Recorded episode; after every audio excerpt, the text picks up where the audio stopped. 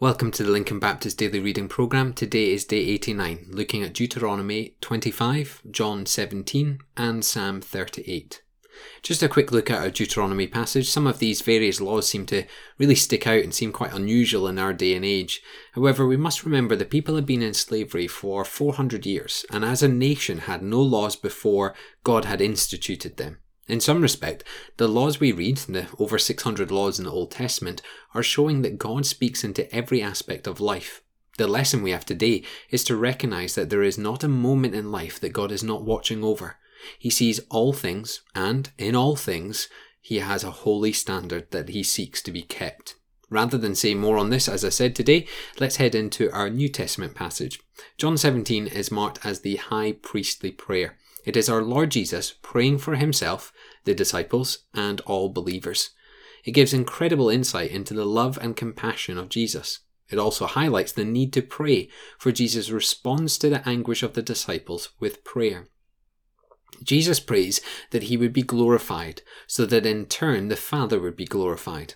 Constant on the mind of Jesus was the glory of his Father. The very sacrifice he would give was to the glory of the Father. Jesus prays for his disciples, who are believers in Christ but still live in the world. They need the strength of God and the protection of his love. They have received the words of Jesus and now seek to receive Jesus himself. Jesus prays that they would be sanctified by the word, that they would be daily transformed from those in the world to those in Christ. In so doing, Jesus prays that the Father would protect them, for Jesus knows they will be persecuted for their faith.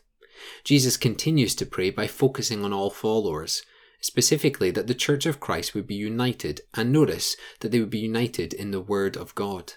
Jesus prays that they would hold fast to the Word of God, so that while living in this world, they would have a life faithful before the Heavenly Father and bring Him glory.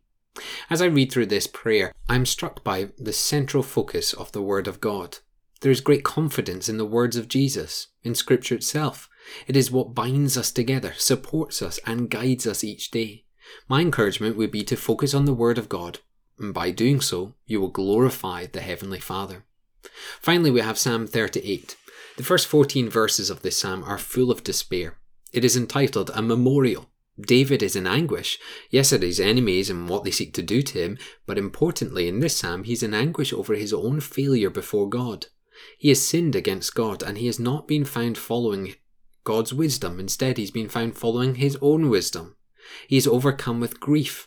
In fact, he states that he is prostrate on the ground because he cannot bear to stand before God. What we are seeing here is true humility and anguish over sin committed against God. Look at verse 18. I confess my sin, and I am sorry for my sin. You see, there is always two parts confession and repentance. Confession being the statement of your sin, repentance being the genuine sorrowfulness that leads to no longer doing it again. Then look at how David closes out the psalm Do not forsake me, do not be far from me. Quick, help me, you are my salvation. There's confidence in David that the Lord will forgive and restore. There's confidence in the might of the Lord to protect the sinner who is humble. There's peace that comes from confessing before the Lord and knowing He will look fondly on your repentance. As you consider this psalm today, are you led to confess your sin before Jesus? Are you led to repent before the Lord? I encourage you to have humility just as David showed here and find restoration before the Lord Jesus. Let's pray.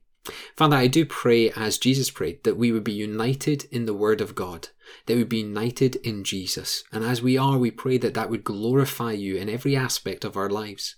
Father, looking at David's prayer, we can entirely see in this psalm that he is in anguish over his sin. Father, we pray we would be in anguish over our sin and that we would draw to you, draw to Jesus, confess and repent from our sin, and then have great confidence knowing that you will restore us and our right to be children of God through confession, repentance, and forgiveness in Jesus. Father, we pray this in the precious and glorious name of our Saviour. Amen.